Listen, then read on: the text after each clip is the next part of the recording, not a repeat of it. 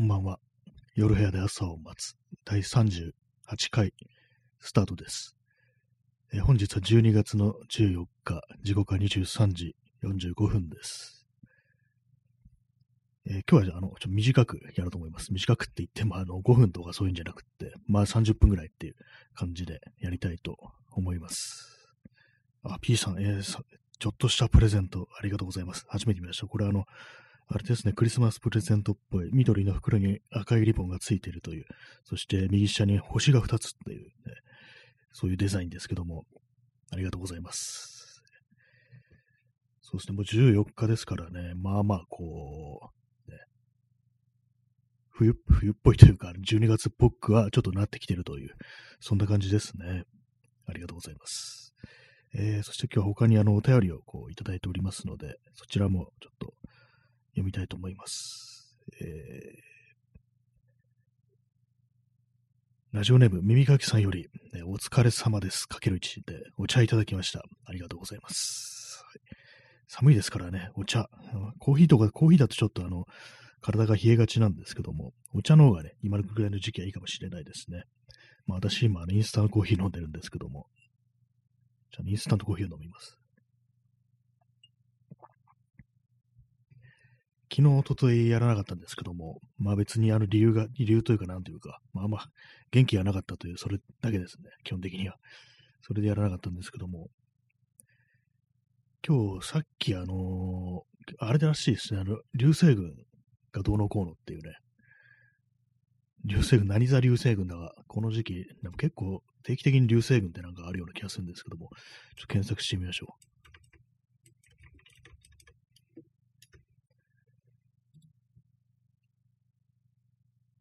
あ双子座流星群の極大と言われているね、そういう日らしいです。今日の22時ぐらいが一番こう見えるというね、ことらしいですね。私さ、さっき、30分ぐらい前ですかね、11時過ぎにちょっと外出て、外っていうかベランダでからちょっと見てみたんですけども、どのくらいいたんですかね、まあ、15分、20分ぐらいは多分見てたと思います。それで、えーあの、30分、30分じゃない、2つ見えましたね。2つ。2つ見えました。今、あのツイッターの流星群で検索したら、あの目が慣れるまで最低15分は観察をしてくださいというね、そういうことを書いてる人がいます。これ多分、ま、天文系の人らしい。天文系というか、あの、あれですね。そういう、そうそういうのに詳しい、なんか研究してる人。なんとかが、なんとか研究官、なんとか博士の人です。気象庁気象研究所主任研究官の荒木健太郎さんという人がそういうふうに言ってます。ね、専門家の言うことですね。でも結構あれですね、15分は観察しないといけないって割と長いですね。人間の目ってもう少しあの闇に順応するの早いのかなと思ったんですけども、意外にかかるなと。まあでもこれ都会ですからね、私、東京都内なんで、だからまあ結構そう余計な明かりがまあ多いという、そういうところはあるんですけども、まあそれでも2つは見えたと。まあ、20分から30分ぐらいまあ見てたと思うんですけども、そのぐらいね、2つは見えましたね。結構明るかったですね。もしかしたら自分の目に捉えられないぐらいの感じで、結構あの発生してるっていうか、流れ星流れてるのかなと思ったんですけども、意外にパッと明るい感じですぐにこう気づきましたね。ただ視界の端っこの方だったんで、まあ完全な直視かと言われるとそういう感じじゃないっていうのがちょっと惜しかったですけども、ね、一応なんかあのカメラとか構えて、長時間ロコとかしながらなんか眺めてたんですけども、まあ多分映ってないなというね、そんな感じですね。まあ二つ見れたんならいいやというね、そんな感じですね。コーヒーを飲みます。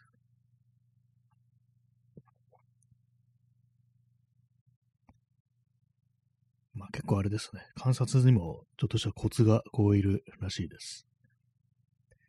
一点を注視せずに、こう、なんとかぼんやりと空全体を眺めるっていうね、感じにした方がいいんだと思いますね。人間の視界っていうのは、あれですね、あの、周辺の方がいいっていう聞きますからね、周辺視っていう言葉があって、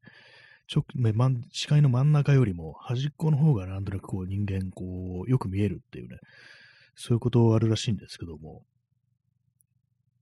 そんな感じで、まあ今日もあの視界の端の方にこう、あ出てきたんで、それ気づいたのかもしれないですね。もしかしたら逆にこう視界の真ん中に置いてたら、ちょっとあの瞬きとかでこう見逃すなんていうね、そんな風になったらかもしれないですね。あ、でも結構流星群って割にこう、結構なこう頻度でやってきてるような気がするんですけども、あんまちゃんと見てる人っていないような、そんな気がしますね。私もなんかこう、よっぽどじゃないとこう見えないだろうみたいな感じで諦めてね、こう、まあ、寒かったり暑かったりみたいな、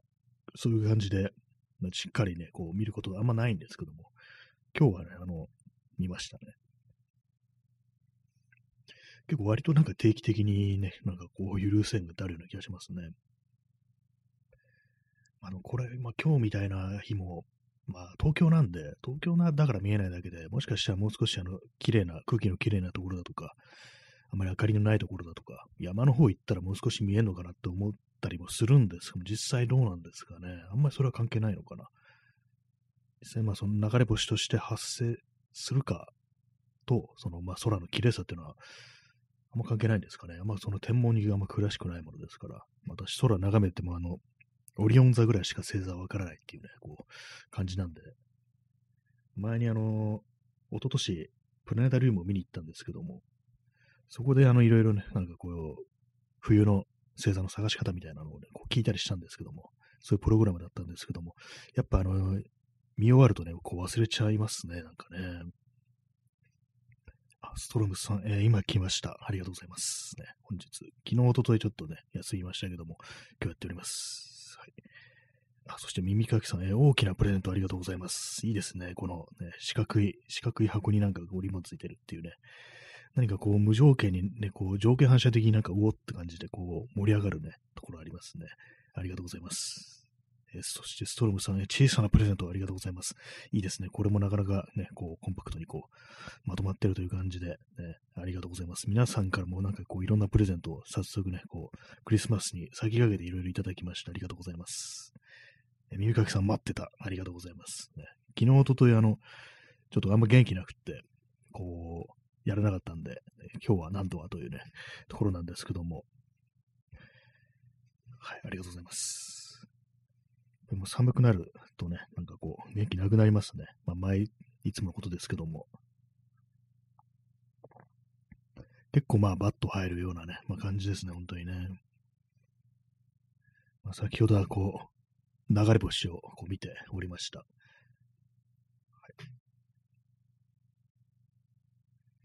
でも考えてみれば、この流星群、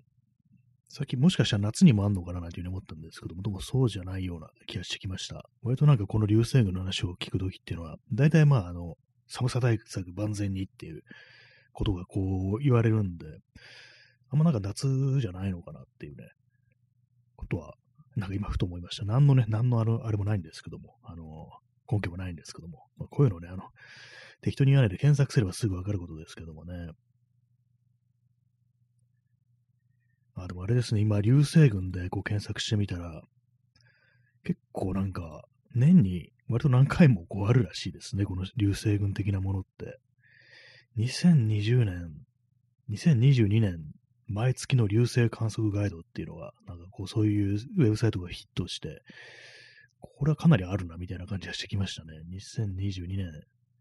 まあもう12月ですから、今年はね、あれですけども、今日がそうですね、双子座ですね。で、あの、23日に、あの、小熊座流星群というものがあるらしいです。割にこれ頻繁に来てますね。なんか、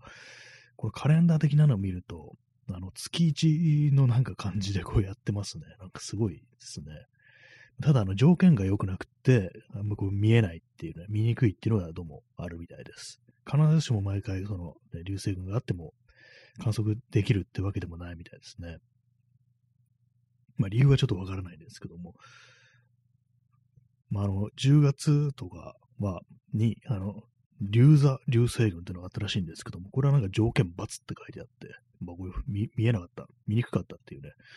でもそういうことらしいですね。でも大抵のはなんかこう、丸か二重丸がついてて、結構見えるんだなっていうね、なんかすごいあのレアな行事のように思えてしまってたんですけども、全然そうでもないですね、やっぱりね。普通になんかこう、一週間後とかにあるんだみたいな感じで。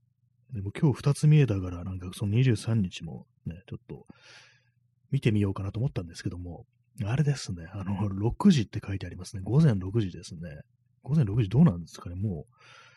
今まあ、まだ明るくなる前なのかな。まあでも当時ぐらいだからまだ暗いのかもしれないですね。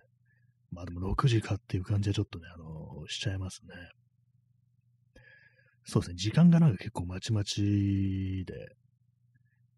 本当なんか中にあの、17時とか、ね、なんかそういうのもありますね。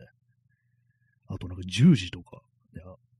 午前中ですよね。見えんのそれって感じしますけどもね。なんか、まあでもそれも何かしらそう望遠鏡的なものを使えば見えんのかなっていうね、ありますけども。まあ、条件的にはあの今日は、え、やっぱりこう22時っていうことで、今日が一番なんか見やすいというね、ことだったみたいですね。やっぱりなんかこう自然現象のね、なんか行事みたいのってのは、悪くないですね。なんか他のこう人工的なとか、人間の営みよりはなんかこう宇宙だとかね、自然のこう、サイクルみたいなものを感じられる方が、なんかこう余計なこと考えなくていいっていう感じで、私はこう好きですね。割とこの間の月食だったかなんだかも、結構あの、いろんな人がこう同時に月を見上げてるんだなと思ったら、割になんかこう、ちょっとなんか感じるところがありましたね。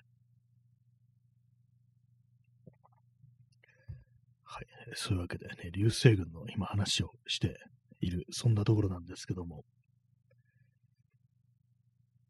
まあでも、あれですよね、流星群って、流流れ星ってね、願い事をするなんていうね、ねありますけども、ウィッシュアポンザ・スターでしたっけ？なんか有名なね、曲とかありますけども、国によっては非常に不吉なものであるなんていう、ね、そういうのありますよね。私、昔見た、こう、香港映画で、えー、男たちのバンカー2っていう映画で、それであの、登場人物が、ね、主人公と、主人公たちがね、二人でたまたま一緒にこの流れ星を見るシーンがあるんですけども、これは吹き出す、不吉だぞ、みたいなね、ことを言うシーンがあって、ありましたね、なんかね。まあ、あの、香港においてはそういう感じで捉えられてるという、そういうことなんですかね。我々、私のね、我々っつったあれですけども、日本人である私の感覚からするとなんか、悪いもんではないっていうかね、それこそ願い事をするみたいな、そういうこう文化のもとにあるという感じなんで、ね、不吉だっていうのは結構意外だったんですけども、まあ、本当はめったに見られないようなものをこう、たまたま目にしてしまうっていうのは、それを運とい運がいいと捉えることもあり、逆にね、こう、遭遇してしまったというようなね、感じで、こう、不吉だみたいな、そういうどちらにのね、こう捉え方もできるっていうね、なんか不思議な感じがしますね。まあ、基本的にそう星とかそういうものって何かこうね、私の感覚からすると、まあ、悪いもんではないという、そういうね、感じがありますね。でも結構あれですね、今、そのさっきのね、こう、流星群のウェブサイトを見てるんですけども、なかなかこう、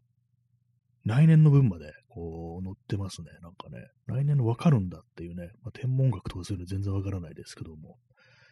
来年の、まあ、今ぐらい、12月15日、4時も、あの、双子座流星群が、ね、こう見れるようですね。あと、来年はあの、10月9日、16時、10月流座流星群というものがあるらしく、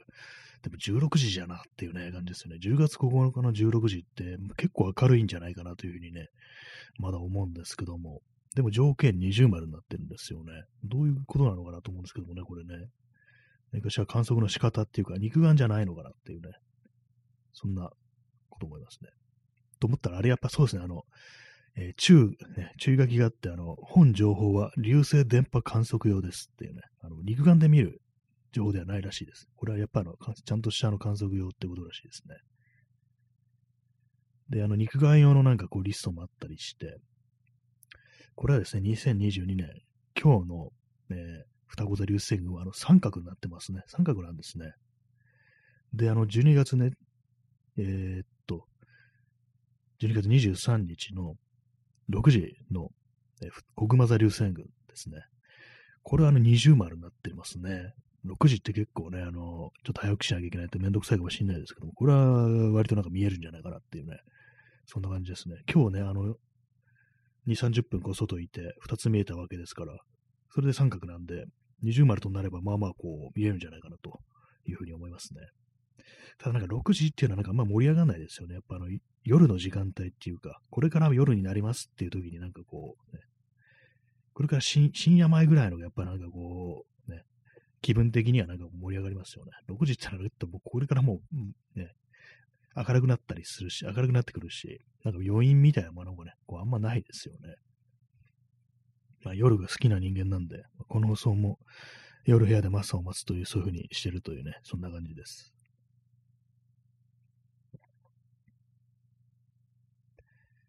はい、ね、ひたすらあの、時事ネタというか、なんというか、その季節のネタをね、こう話しておりますけども、やっぱりこういう話の方がなんかこう、ね、害がないっていうか、あんまこう、くさくさしなくて済みますね。だいたいなんか普通のニュースとかそういうものに触れると、だいぶ本当なんかあの、ね、ドゥームスクローリングというか、本当なんかバットな気持ちになってきてしまうんで、なんか自然に目を向けるっていうことも、まあいいのかなというふうに、なんか今更ながら思いますね。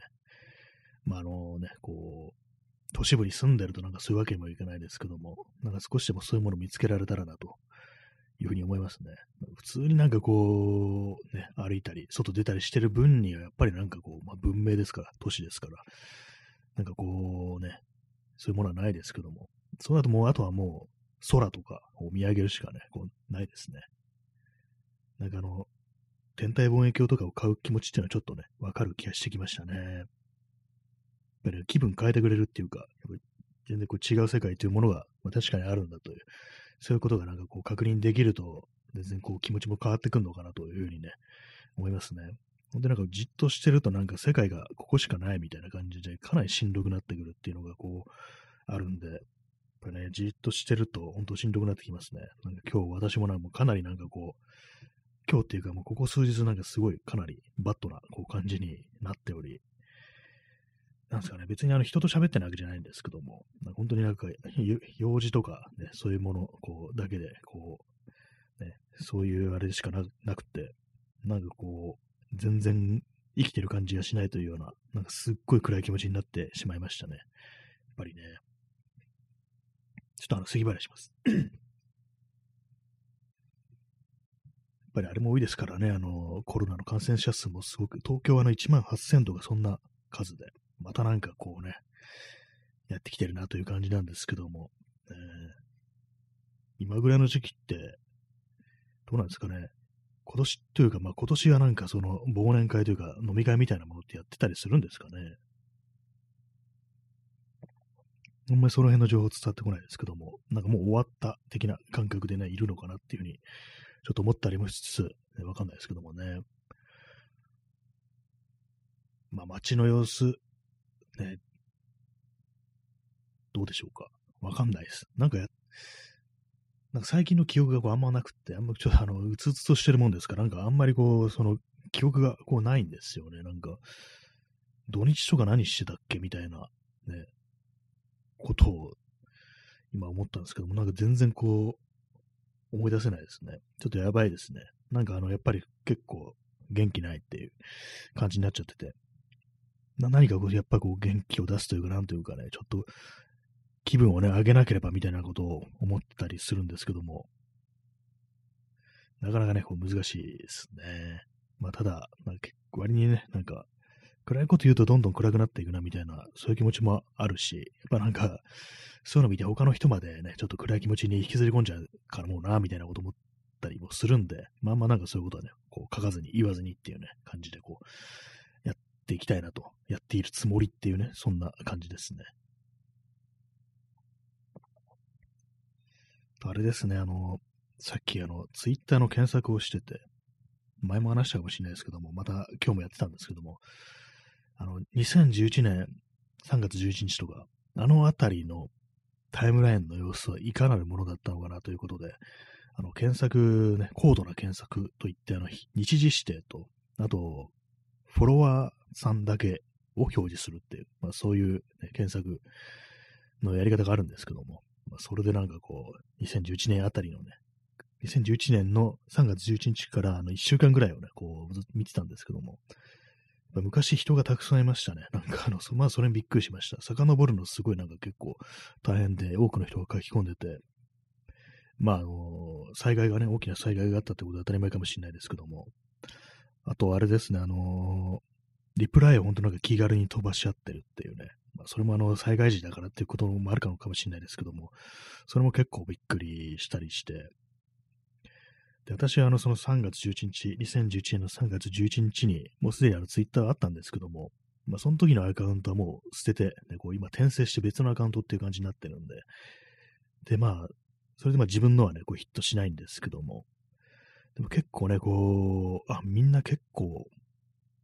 いや、前、昔からツイッターやってたんだな、みたいなね、ことを思いましたね。あ、この人、このぐらいの時からもういるんだ、みたいな、そんなことちょっとね、思ったりして、考えにふけったり、こうしましたね。でまあ、やっぱりね、そんだけね、こう、長く時間が経つと、結構その文体というか何かこう、その、ね、トーンみたいなもの結構変わってるなというふうなね、ふうに思って、まあ懐かしい気持ちにはなりましたね。そんなに昔じゃないというふうにね、まあもうちょっと言えないですね。さすがにね、これは昔だわというふうにね、さすがに思いました。ね。まあね、今からね、10年以上前ですからね、11年前ですからね。で、まあそうですよね、2011年から10年前といったら2001年なわけですから、まあね、もう、歴史っていうね、気がしますよね。まあそんなね、あの2022年ですかね、なんか、で結構だいぶね、もう迫ってきてるという感じなんですけども、皆様いかがお過ごしでしょうか？最近あれですね、なんかこう、ツイッターとか見ると全然人がいないなという感じがしますね。私もなんかあんまつぶやいてはないんですけども、見てしまってるというね、見ちゃってますね。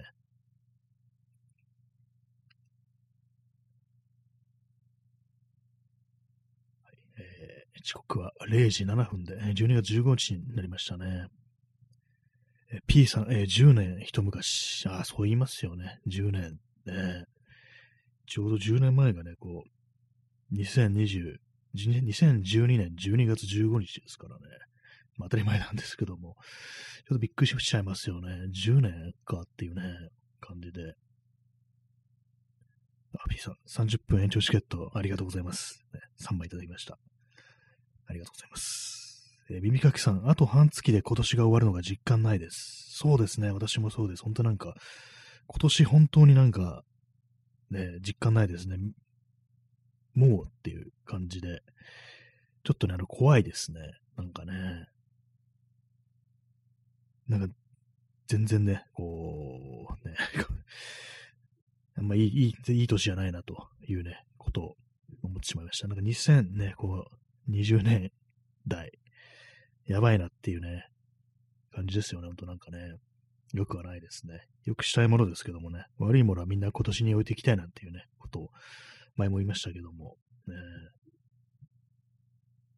ほんとみんななどう思ってるんだろうみたいなことは考えますね。まあ、今年の漢字が確か、なんか前前田鹿の漢字一文字でなんかね、ありますけども、今年の漢字はあの、戦らしいですね。戦いと書いて。まあ、あの、戦争があったからというね、ことだと思うんですけども、ね。まあ、冷静に考えると結構いろんなことを、ね、悪い事件みたいなものはまあまあ多かったですね。悪い事件というか、なんというかね、大きな事件ということですね。まあ、人が殺されたりしましたね、なんかね。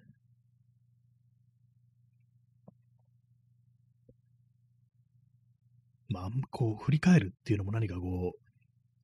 だんだんと、なんかしんどくなってきましたね。振り返りたくないですね、もはや。なんか。や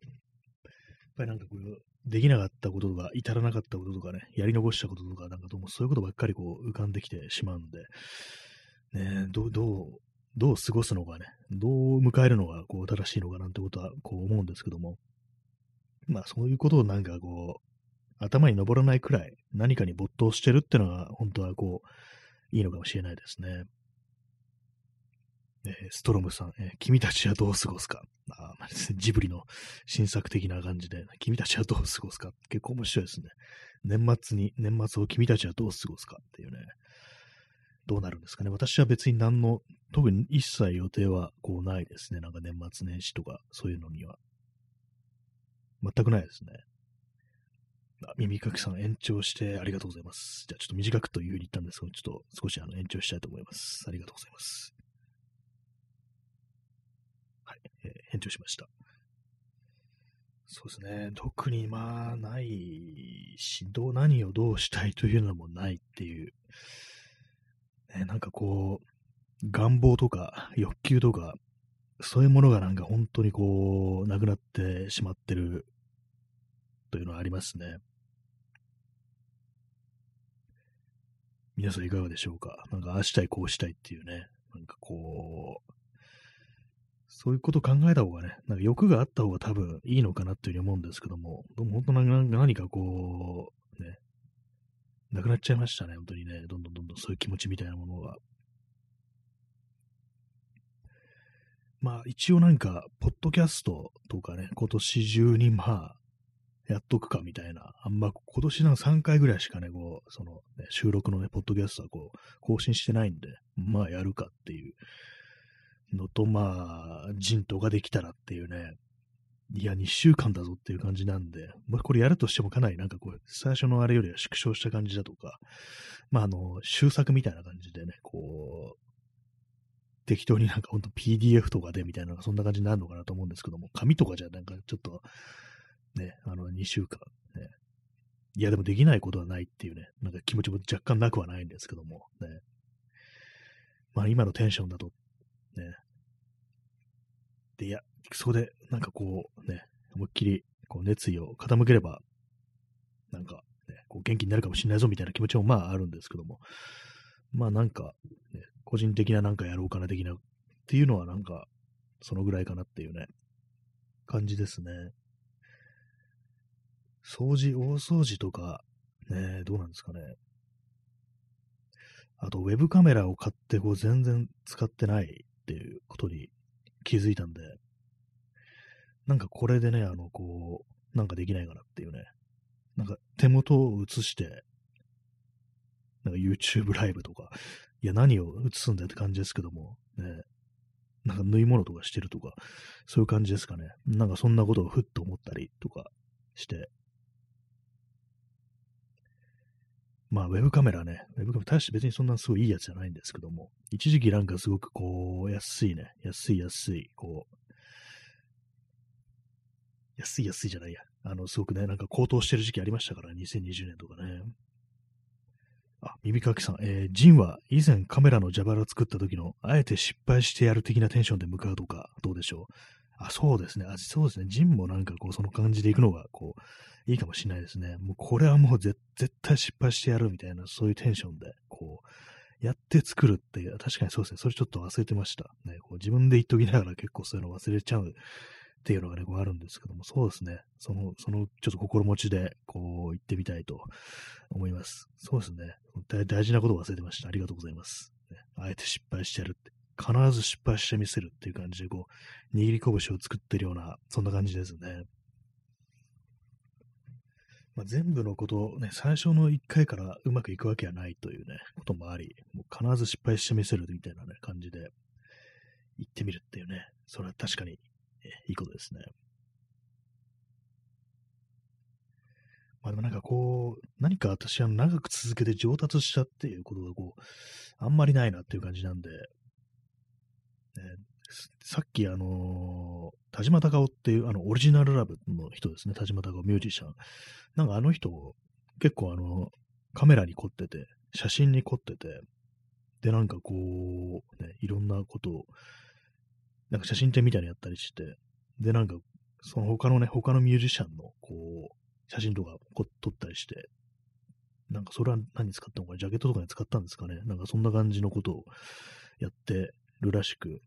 たまたまなんかそのウェブ記事がヒットしたんですけども、そこ見たらね、何年ぐらいやってるんですかって聞いて、3年ですねって書いてあって、そっか、3年でなんかこんだけなんかこうやるってことは、ものすごい凝り性なんだなっていうふうにね、こう思って、まあ音楽とか作ってる人ですからね。で、なんか結構その、インタビュー記事にこういろいろ書いてあったんですけども、こういうカメラ使ってどうのこうのっていうのもかなり凝ってて、なんか現像動画も自分でやるみたいな、そんなこと書いてて、なかなかすごいなっていうふうにこう思いましたね。やっぱり凝り性の、こう、ね、人は、なかなかこう、いいですよね。割とそういう感じで、こんな、すっとなんか物にするというか、なんていうか、形にするというか、まあそういうのがこうあったりするんでね。私なんかこう一見なんか、こういろいろ手出すとか、凝り性だっていう風に思われがちなんですけども、全然そういうことなくて、なんかね、最初やるだけなんですよね。なんかで、なんかこう、そんな深く突き詰めめみたいなことが、こう、あるんで、自分ではなんかそういうとこ非常になんかこう、コンプレックスみたいな感じで思ってて、なんかこう、そう高みに行かないっていう、まあ、要はあの、向上心がないっていうね、そういうね、なんかこう、ところがあるんで、非常にね、こう、あれなんですけども、なんかね、自分で口惜しいところがあるっていうね、まあそんなところですね。ね P さん、えこれ性の人がお金があれば、まあそうなんですよね。これ、そもそもそうなんですよね。ねえ、そんだけたくさんで、なんか、それこそライカだとか、ハッセルブラッドだとか、なんか非常にこうね、昔からあるね、こう名機ですよね、カメラの。そういうものをね、なんかこう使って、でまあ、現像も自分でやってって、まあ、いずれもなんかお金かかりますからね。現像なんか本当にこう、プロの人とかね、こう、写真家の人でも、なんかもうちょっと現像はちょっと厳しいなみたいなこと言ってるね、人、たくさんいますからね。もうそんな、あんまこう、ね、すごい薬品とかフィルムとかどんどん高くなってるし、もうデジタル一本にするよっていう人は、まあ、よくあったりするんで、まあ、それ、そこでなんかこう、ね、存分にやり、やれるっていうのは結構あれですかね。あの、田島隆夫さんは、なかなかお金があるっていうことなんですかね。でもなんか最初はあの現像は、あの、ちょっとラボみたいなところに出してたんですけども、出してたけれども、いや、それ自分、自家現像した方が安いよっていう風に言われて、そこからなんか自分でやるようになったみたいなこと書いてて、あそこはなんか、ちゃんと安い方を選ぶんだみたいな感じで、ね、思いましたね。私、そういうラボみたいなとこに出したことないんでね、お金いくらぐらいかかるのかわかんないんですけども、でも自分でやる方が、多分白黒の写真だと自分でやる方が、こう、お金かかんないで済むみたいな、そういうことみたいですね。私なんかほんとプリントするのって言ったら、あの、最近はインクジェットのプリンターで白黒で印刷するっていうことやってて、前はあのサーヤのタイプっていう、まあ、古典技法ですね。それも結構安く済むんで、それでやったりね、こう、してますね。そんな、でも結構めんどくさくって、プリントしないですね。全然凝り性じゃないんでしょうね。写真、そんな好きじゃないのかなみたいなことで若干自分で思わなくもないんですけども。なんかね、難しいですよね、本当ね。本当はなんか自分は何をすべきなのかなってことをたまにこう思ったりするんですけども、わかんないですね。なんか冷静に考えると、そういうのをなんか冷静に考えていくと、本当なんか自分には何にもないなみたいなところに行き着いちゃったりして、まあ、あんま考えない方がいいのか、それともなんかこう、しっかりと考えて、ね、こう、もう少し自分に向いてるものをこうね、なんか手段みたいなものを探すのがいいのか、どっちかわからないですけどもね。なんかね、なかなかそう追求できないっていう弱点がね、こう、ありますね。とりあえず手は出してみるけれども、ね、こう、一回形になったら、まあいいや、みたいな感じでね、こう、やめちゃうっていうことがちょっと多いですね。コーヒーを飲みます。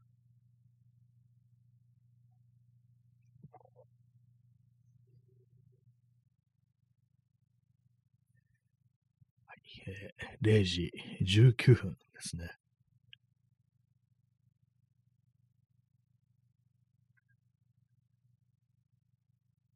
もう、あれですね、ちょっとあの、話題が あんまなくなっておりますけれども、そうですね、さっき大掃除の話をしましたね。大掃除。まあ、大掃除って言っても、何ですかね、窓を拭くぐらいしかないんじゃないかなというふうにね、思うんですけど、まあ、物どけて裏の埃を全部ね、こう、きれいにするっていう、まあ、そのぐらいかなっていうところですね。あと、まあ、いらないものを捨てる。ほんとなんかあの、破れた、ね、服とか、そういうものをちょっと、処分しようかなということは思いますね。私、破れた服だとかね、こう、T シャツとか、ああいうのってあの自転車を掃除するとき、あれもチェーンとか、あの、すごく真っ黒に汚れたりするんで、そういうものでね、あの、ウエス代わりに、こう、使うっていうことをやったりしますね。でも最近なんかあんまりこう、自転車のメンテとか、結構いい加減になっちゃってて、あの、オイルさすぐらい、ちょっと拭いてオイルさすぐらいの感じになっちゃってるんで、あれもなんていうか本当はこうオーバーホールというか、全部ばらして綺麗にしてグリスアップとかね、こうした方がいいと思うんですけども、まあ、それもね、まあ、やった方がいいんだろうなと思いつつ、でも、あのーまあ、私の乗ってるのとか非常にシンプルな構造ですから、あんまこうメンテしなくても大丈夫なんですよね。要は、なんかこう、そこまであの、まあ、だからこそね、こう、そういうのにね、こう乗ってるっていうのはあるんですけども、まあ、どうしようかなってところですね。まあ、なんかこう、パーツとか交換するんだったらあれなんですけども、まあ、今の、パーツは今のでね、こう完全にもう決まっちゃってるっていう感じなんで、前前は結構いろいろね、もうしょっちゅうパーツ交換、ハンドルとか変えたりだとか、ブレーキレバーとか変えたりっていうね、ことしてたんですけども、今もう完全にまあこれでいいやっていう感じにね、なっちゃいましたね。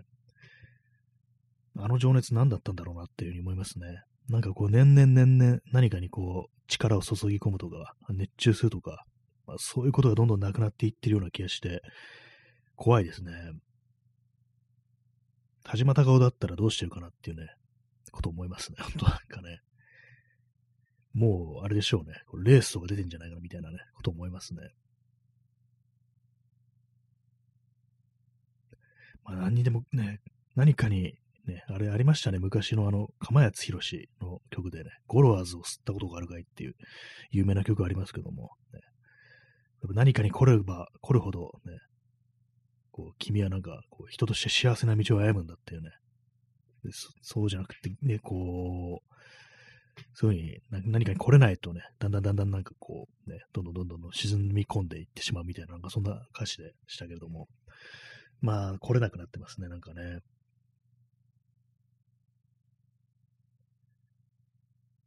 そうですね、何、狂ったようにね、来れば来るほどっていうね、狂ったようにっていうね、あれがすごいですけども、ちょっと歌詞を検索してみましょうか。ゴロワースというタバコ。本当にあれらしいですね。フランスのタバコらしいですね。えー、っと。ムッシュ構えつってもうなくなってるんですよね。昔のグループサンズの人ですよね。えー、っと、そうですね。あの、操作何かに来らなくてはダメだ。狂ったように来れば来るほど、君は一人の人間として幸せな道を歩いているだろうっていうね。で、その次が、あの、君はある時何を見ても何をやっても何事にも感激しなくなった自分に気がつくだろう。そうさ、君は無駄に年を取りすぎたんだ。年を取りすぎたのさ。できることなら一生赤ん坊でいたかったと思うだろう。そうさ、すべてのものが珍しく、何を見ても何をやっても嬉しいのさ。そんな風な赤ん坊を君は羨ましく思うだろうっていうね。まあね、まあ かもねっていうね、感じですね。感激しなくなった自分っていうね、感激してますかね、皆さん。私はしてないですね。何かに感激するっていう。最後に何かに感激した。ねまあ、あのー、ね、悲しみとかそういうのはこうありますけども、感激とか言われると、ね、微妙ですよね。まあ、映画だとか、見て、音楽とか聴いて、本を読んで、絵を見て、いろいろありますけども、ね。なんですかね。ね P さん、えー、僕はいいんだけど、所ジョージがなんて言うかな。これ矢沢の、矢沢スタイルのあれですね。所ジョージがなんて言うか、えー、僕はいいんだけどってね、僕がカタカナなのがなんかちょっとらしさがありますね。所ジョージ。所ジョージもね、なんか言ってましたよね。なんかこう、自分から楽しくしないと楽しくならないっていうね。なんか、そんなこと言ってましたけども、ね、この騒動もね、なんかこう、マイナスな、こう、つまんないだとかね、感激しないとか、そんなこと言ってしまいがちなんですけども。まあ結構まあ確かにある程度こう自分の意思的なね、ところはこうありますよね。まあ、環境みたいなものは非常に大きいというふうには思うんですけども、ちょっとそういうのをね、覆していきたいところではありますね。ね、俺はいいけど、僕が何て言うかなっていうね、感じですね。よくわかんないですけども。ねまあ、感激、最近感激したことって何ですかね。皆様感激したことがこうありましたら、ちょっと教えてください。ね、私が感激したこと、何ですかね。やっぱなんかこう、ちょっとこれはいいなとか面白いなとか思ったね、なんかこう本だとか映画とかあっても、感激っていうのはちょっと違うっていう、少しずつ少しずつなんかこう、染みてるというか、なんかそのことを考えてるっていう、そういう感じになりますね。だからちょっと感激っていうようなね、感激はちょっとないですね。ちょっとあの、今年見た映画、とか本のリストをね、こう、眺めてみようかと思うんですけども、えー、今年なんか、なんか結果として割と映画見てる気がします。去年、まあでも去年と同じぐらいかな。あんま、あんま変わんないですね。あんまこう、最近ここ数年ほんと減ってるからあんまこう、思わなかったですけども、ね。まあ、今年見た、こう、映画、感激したもの、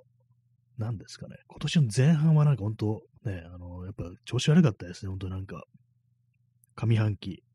上半期は映画一本しか見てなくて、これ、お引越しっていう、相馬真司の日本映画ですね、これ。主演があの、田畑智子っていうね、人。あの、子役の頃ですね。この映画は割となんか良かった気がします。でもなん、なんていうんですかね、これ、まあ、90年代のね、これ映画なんですけども、94年とかかな、ぐらいの映画なんで、なんかちょっとやっぱそのぐらいの、なんかこう、日本の風景みたいなものを、風景というか、感じみたいなのもちょっと懐かしんで見ちゃったなっていうか、ちょっとなんかね、あのー、後ろ振り返り気味の感じなんで、ちょっと感激というところではちょっとなかったかもしれないですね。まあ、他に何ですかね。ほんとなんかこう、うん。まあ、今年ね、こう、見た映画で印象に残ったもの、ないですね。ないですね。強いて言うなら、ドライブ・マイ・カーかっていうね、ところですね。なんかそのぐらいです。これもな感激じゃないですからね。ななんかこう考えてしまうみたいな、ね。そのことについてみたいな。そういう感じなんで、ちょっと感激とは違うというところですね。うん、なんか、そう考えると結構今年ひどかったんじゃないかなみたいなことをね、思ってしまいましたね。そうですね。本も、本も本でね、なんかこう、本もそんな読んでない気がしてきましたね。なんか、ね、最近なんか本読んでもちゃんとなんかこう、メモってなくって、あれなんですね、読書メーターも併用してるんで、あの、普通にあのなんかこう、パソコンの中のリスト、ね、テキストファイルにメモるのとちょっとあのごっちゃになっちゃってて、読んで読んだやつがちゃんと、あれですね、メモれてないかもしれないです。ちょっとあの、今、読書メーターの方をね、こう、見てるんですけども、読書メーター、うーん、読書メーターもそんななんかね、こう、あんまインパクトないですね。インパクトないというか、そんなにインパクト、感激したものはないですね。まあ、強いて言うなら、あの、ポール・オースターのサンセットパークかなというね、もうこれ割と最近じゃないかというね、感じなんですけども。ね、これいつ読んだんだろう。えー、パッと出てこねえっていうね。あ、10月6日に読了してますね、私はね。結構前ですね。2ヶ月ちょい前。ね。私からしたらもうかなり前です。感じます。そうですね。まあ、このぐらいかなというね、ところでね。まあ、なんか今年はもう全然こう感激してないというね、ところはありますね。やばいですね。なんかちょちょっとなんかこう今振り返ってみててやばいっていうふうにこう思いました。去年ね、去年、去年も映画だとか本だとか、ね、こう、一応なんか見読んだり見たり読んだりはね、こう、してますが、ね。あんまないですね。で、やばいですね。こここ数年なんかもう、危ないですね。危ないっていうか、なんか本当心が死んでるようななんか気がしてきました。ね、パッと見ててね、皆さんどうでしょうか。ね。2020年代ちょっとなんか、もうあな心が動いてないというね、どうもそういうところがあるなということを考えてしまってるんですけども、ね、どうでしょうか。結構ね、こういう時ってなんか嫌なことばっかりね、思い出したりとかね、してしまいますね、どうしてもね。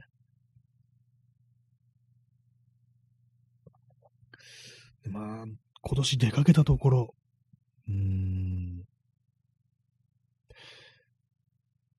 なんかあんまないですね。ちょっと埼玉の方にね、あの、ちょっと山の方というか、川の方に一回行ったぐらい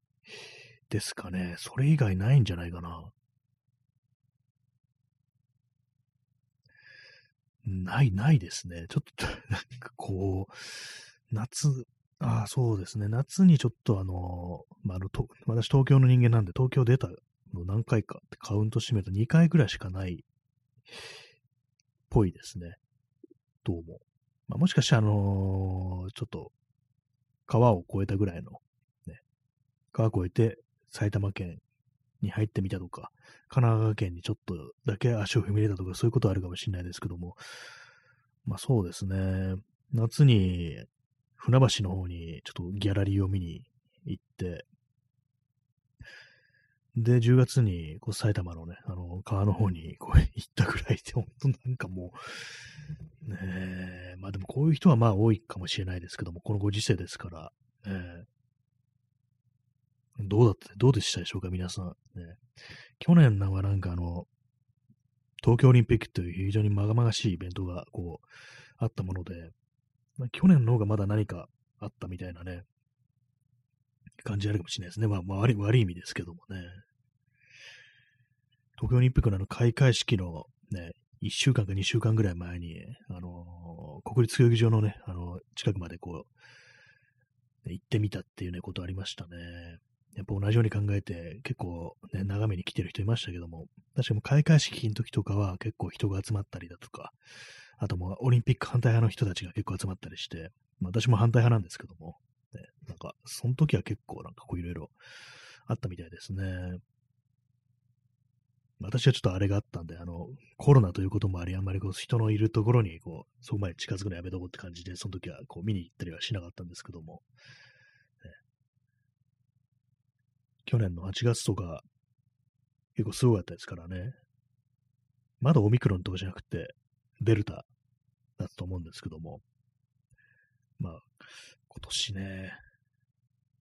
な、なんですかね、なんか、こう、良くないですね。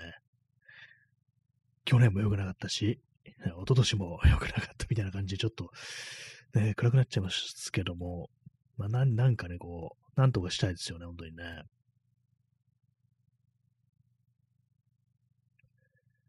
まあ、戦今年戦争の、ね、戦争と、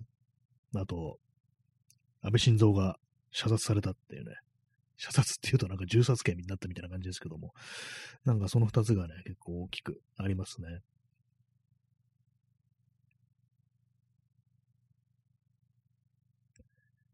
はい。ね、まあそう、なんか、同化するとこういう感じの話になっちゃいますけども。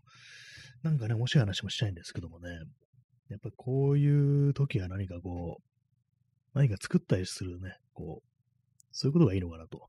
いうふうにね、こう、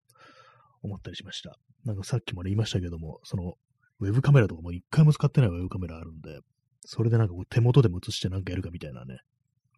そういうのをね、こう、思いましたね。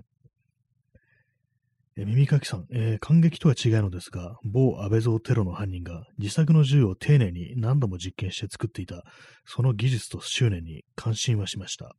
あ、そうですよね。これほんとすごいですよね。なんかこう、そ、すごいですよね。なんか、本当に素人が、まあ、元自衛隊員とはいえね、こう、まあ、多分本物銃を撃ったことあるとかそういうのあると思うんですけども、それにしても自作で銃を作って、何個とも試して、黒色火薬をね、いろんななんかどっから集めて、乾燥させて、で、ね、本当なんか発射できるところまで行くっていうね、殺傷能力も持ったものを作り上げるっていう、これは本当にすごいな、みたいな、ね。これなんかあんまこう、そのね、大っぴらには言えないですけど、私、本当なんかリアルのね、なんかこう、ね、周りの人も結構そういうこと言ってる人いたりして、いや、あれ本当すごいよね、みたいな。なんか全然なんかそう、政治的なあれうんぬんじゃなくて、なんか割となんかその執念に感心したっていう人は、結構なんか大っぴらには言ってなくても、かなりの数いるんじゃないかなっていうね。なんか、やり遂げたんだ、みたいなね、なんかすごい、なんかちょっと、こういう発音微妙かもしれないですけども、そのなんか本当なんか一年岩をも通すっていうね、なんか言葉ありますけども、まあ、これ元は多分中国の古事のね、なんか、に出てくるね、昔話に出てくる言葉だと思うんですけども、まさにその感じですよね。実際作って目的を達成してしまったというね、凄まじいなということは思いますね。えー P さん、えー、右翼保守の理論だと、象には、象ってちょっと面白いですね。略して象。象には天罰が下ったと言い出すように思いますが、あそうですよね。石原慎太郎とかだったら、お前そういうこと言わないとおかしいぞっていうね。あの、東日本大震災のつまみはなんか、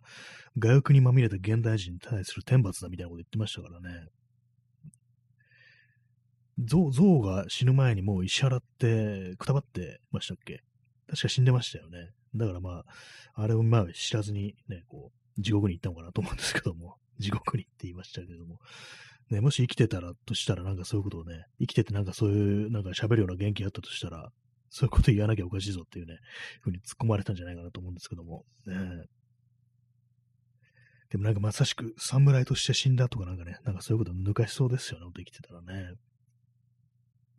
コーヒーを飲みます。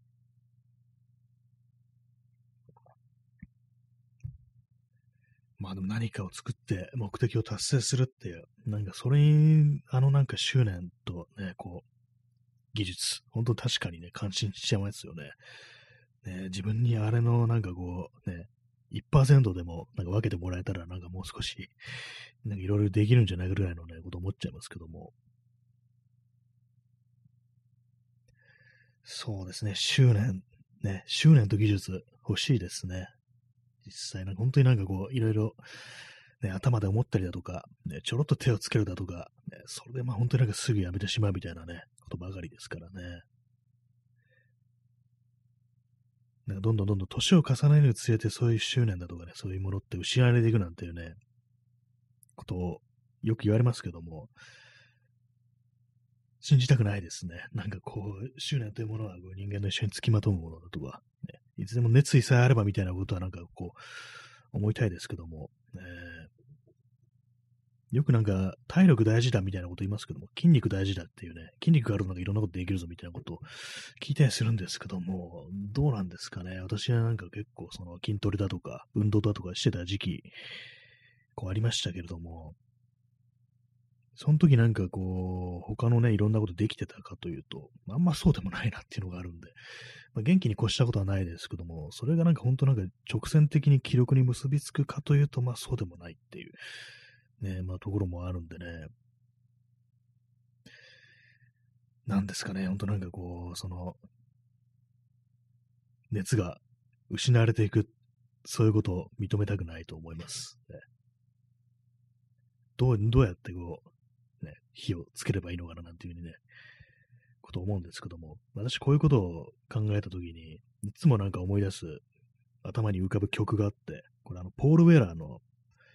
ハズマイ・ファイア・リアリ・ゴン・アウトっていうね、曲があるんですけども、まあ、これはあの、あれですね、本当になんか、俺の、ね、火は消えて、もう消えてしまったのかっていうね、なんかそういうね、こう、曲名なんですけども、まあ、歌詞見ると、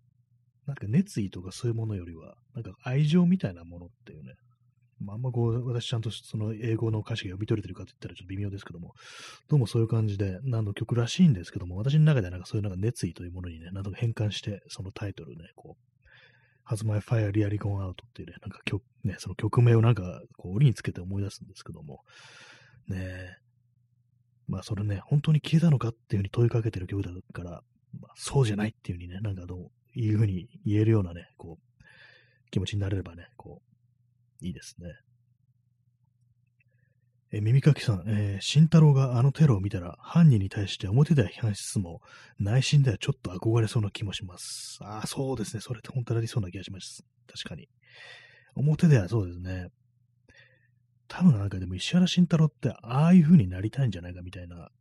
結構コンプレックスありそうですよね。多分なんか三島由紀夫とかに対してなんかコンプレックスありそうっていう、なんかそういうなんかこう説みたいなこと書いてる人いたような気がするんですけども、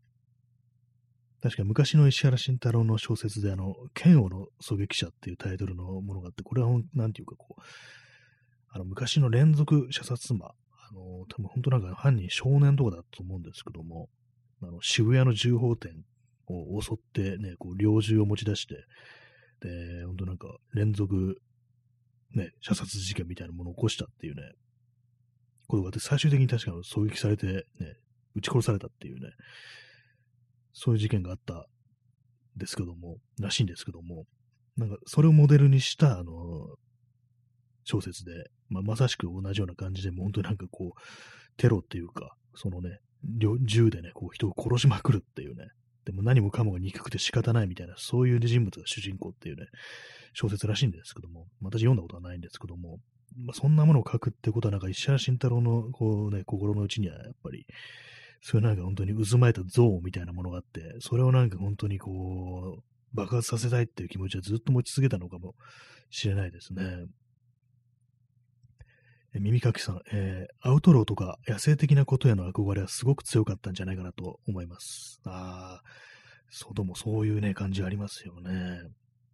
結構その生まれがなんかまあまあいいね、こう、お坊ちゃん的な、感じの人物であるところからちょっとコンプレックス的になんかそういうね、のがもしかしたらあったのかなと。それでなんかこう悪ぶってるというか、そういうところの憧れが何かこう、ね、おかしな感じにねじくれて、で、まあ、その、ね、弱い者に対して、ね、こう、非常にひどいことを言ってね、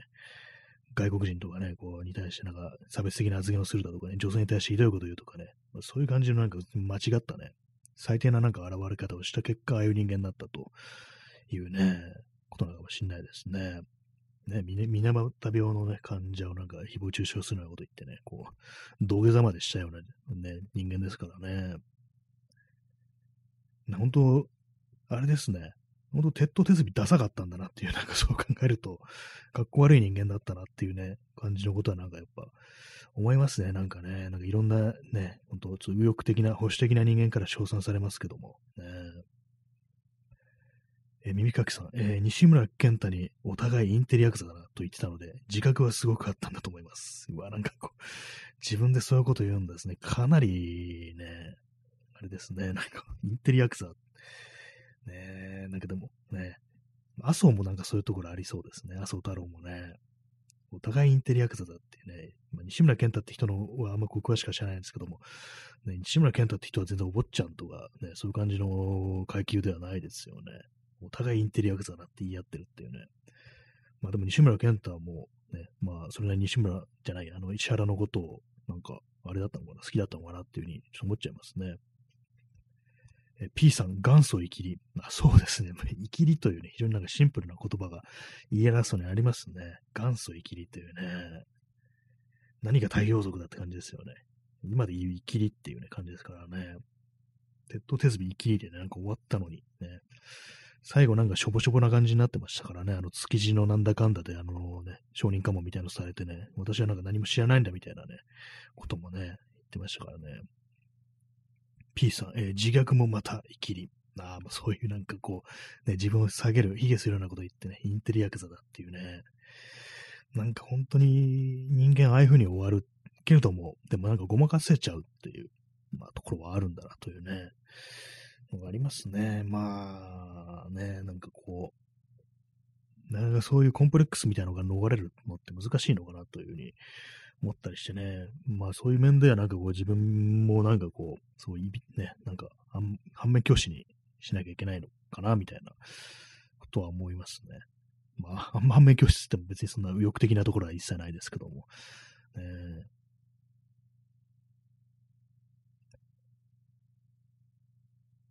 まあね、乱暴なこと言っちゃうっていうのはなんかね、男というね、こう性別にはまあ結構付きまとうね、ところでありますからね。はい。まあそういう感じで、あ、もう12時44分ですね。なかなかもう遅い時間になりましたけどもね。まあそんなわけで今日はあの流線具だのなんだのとかね、そんな話をしつつ、ね、こう、まあ何かこう、そのね、こう、火をつけていきたいなというね、ことはね、思いますね。なんかそう火をつけたいっていうような曲を集めてプレイリストを作って、ポッドキャストやるかみたいなことも今、ふと思いました。なんか結構いろいろありそうですね、こういうね。その消えかけた日をね、なんとかしたいっていうようなね、ブルース・スプリングスティンの曲とか、ダンサー・イザ・タックとかそんな感じだと思います。まあ、そういう感じでなんかちょっとね、ねあ、P さん、ハートに火をつけて、ハート火つけたいですね、本当にね。ドアーズですね。ちょっとなんかそんな感じで、ポッドキャストもね、あ、そう、P さん、ドアーズですね。ちょっとあの、いろいろやりたいなというふうに思います。はい。えー、そんなわけで12月ね、日付変わって15日になりましたけども、ね、それでは、さようなら。